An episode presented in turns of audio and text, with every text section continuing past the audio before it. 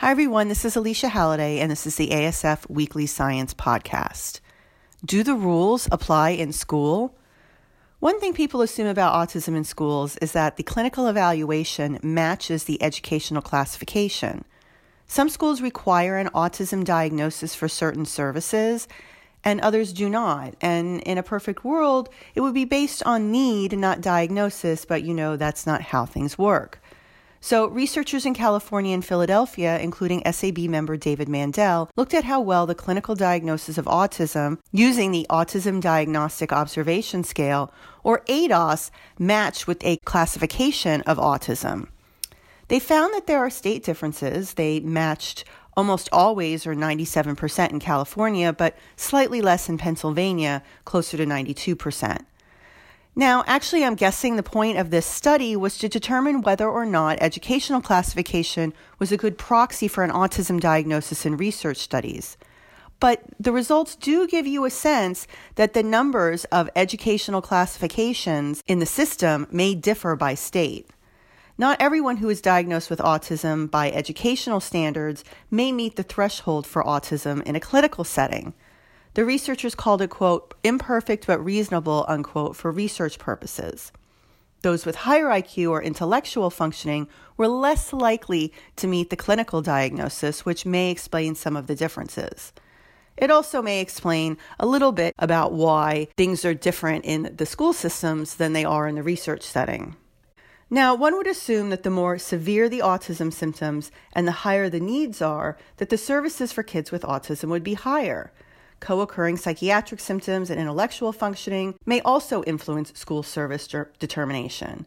Well, past reports from parents say, in fact, that's not true, and really there's been no actual study on it. So recently, Tamara Rosen and the Lerner Lab at Stony Brook University looked at the association of autism symptom severity with the likelihood and frequency of school services and whether this association differed by teacher or parent ratings or clinical evaluation. They also looked at the severity of co occurring psychiatric symptoms and the level of intellectual functioning to see whether or not they were associated with receipt and frequency of school services. They took the records of kids with autism who were referred to a Stony Brook Autism Clinic between 6 and 18 years of age, otherwise known as school age, and assessed them with a parent report, a clinical evaluation, and they also had the parents ask the teachers to complete their own impressions. Now, just a note here most of them included in the study were white and male. Here's the thing even the best intentioned researchers with the best protocol are going to be stuck with the ones that actually get the diagnosis. What they found was both surprising and reassuring. They found that compared to parent ratings, clinical evaluation, and teacher ratings of severity showed the strongest and most consistent associations with receipt and frequency of school services. Moreover, clinical evaluation demonstrated more consistent associations with school services than a teacher report. Higher IQ usually meant fewer school services. Clinical evaluation demonstrated more consistent association with school services than teacher report. This is a good thing. They're looking at the clinical evaluations, not always relying on teachers. Now, higher IQ usually meant fewer school services. Parent reports, in fact, had little or few associations with the services kids received in school. There wasn't a negative or a positive association, there was no association. In fact, the clinical evaluation and the teacher report surpassed the parent report in whether or not the kid was receiving school services. Now, I'm not saying parent concern has no role in the IEP process, because in a perfect world, again, it does. But it does go again to demonstrate that what happens at home sometimes stays at home, and what happens at school sometimes stays at school.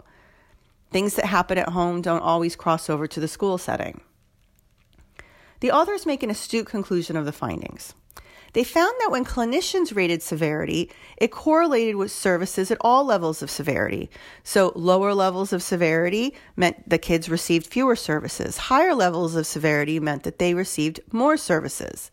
But teacher ratings of issues only kick in at higher levels of clinician rated severity.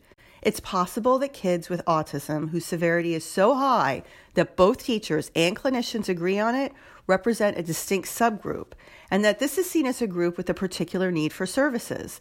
When the IEP team agrees, the door is open to a richer, wider array of services quicker.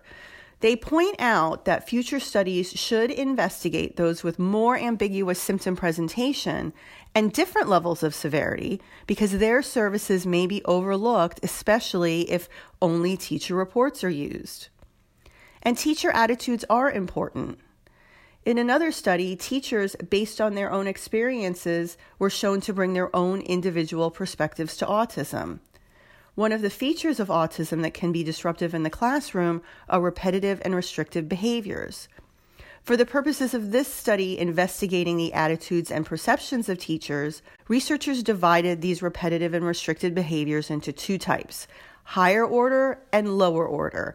Higher order are the rituals and the circumscribed interests, and the lower order are the motor and sensory behaviors. The teachers didn't go in with any preconceived notion of how they would be interpreted, just that they were different. They were given vignettes of students expressing these behaviors and were asked how they felt emotionally and how confidently they could manage them. It turns out that teachers have different attributions of higher and lower repetitive behaviors in terms of both the level of control the child has on those behaviors and the stability of those behaviors. The lower order behaviors, the motor and sensory behaviors like loud noises or bright lights, were rated as more easy for the child to control, but also less stable. The differences in this, by the way, were very small. Interestingly, however, in spite of these differences, teachers reported no difference in their emotional response towards these two types of repetitive behaviors. They did find that teachers reported feeling less confident in their ability to manage those higher order behaviors, those behaviors that involve rituals and circumscribed interests. No difference in attributions in relation to repetitive behaviors were found by teachers working within the mainstream and the specialist settings. However, the sample of teachers working in the mainstream schools in this study reported significantly reduced confidence and less sympathy towards children with repetitive behaviors compared to those in special education settings. So, this is what we might call experience dependent learning. Those in the mainstream schools may have less experiences with different types of repetitive behaviors and therefore have a completely different outlook on them and therefore they don't understand them and they misinterpret their meaning. Now, should all teachers have to do a rotation in a special needs environment as part of their training? That's not for me to decide, but it is an interesting idea. Finally, I've talked about how hard it is to develop something in a clinic and then get it to be used in the community, like schools. Things that seem feasible by trained experts aren't necessarily quickly accepted in the hustle and bustle of a school. These schools try, don't get me wrong, but they have 99 things to worry about during the day, and correctly implementing a trial intervention isn't always one of them. So I was pleased when a new study of an evidence based intervention for mental health was delivered in school settings and public mental health clinics. There's good reason to do this. Approximately 70% of kids with autism meet criteria for one non ASD co occurring psychiatric disorder. Children with autism represent 10 to 14% of children in the psychiatrically referred population, and mental health therapists say that they also re- represent a significant re- proportion of their caseload. We need evidence based interventions for problems with behavior in settings where most of these kids are getting treated schools and psychiatric clinics. The study trained community mental health therapists these may be guidance counselors in the schools, or caseworkers in the schools, or case managers, or therapists that work in other public settings. There were two waves, so that some trained in the first half could be later trained in the second half. If the study worked, they wanted a way for everyone to get the training, but they also need a control group, therapists that were not trained to make it sure that it actually did work in the first wave. So, guess what? 85% of the therapists were women. I'm really not surprised by that. So, did it work? Short answer yes. The training some of the clinicians receive was called AIM-HI. It's called an Individualized Mental Health Intervention for Autism. The AIM-HI protocol is a package of parent and child directed strategies aimed at reducing challenging behaviors in children with autism from 5 to 13 years of age, and it's specifically designed for delivery in public settings.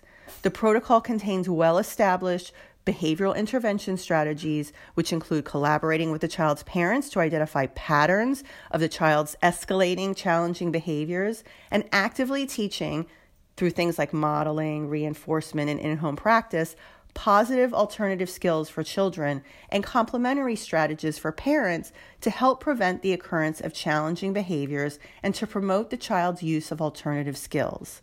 The AIM-HI protocol also includes strategies to adapt psychotherapy structure for this population to facilitate engagement and skill building.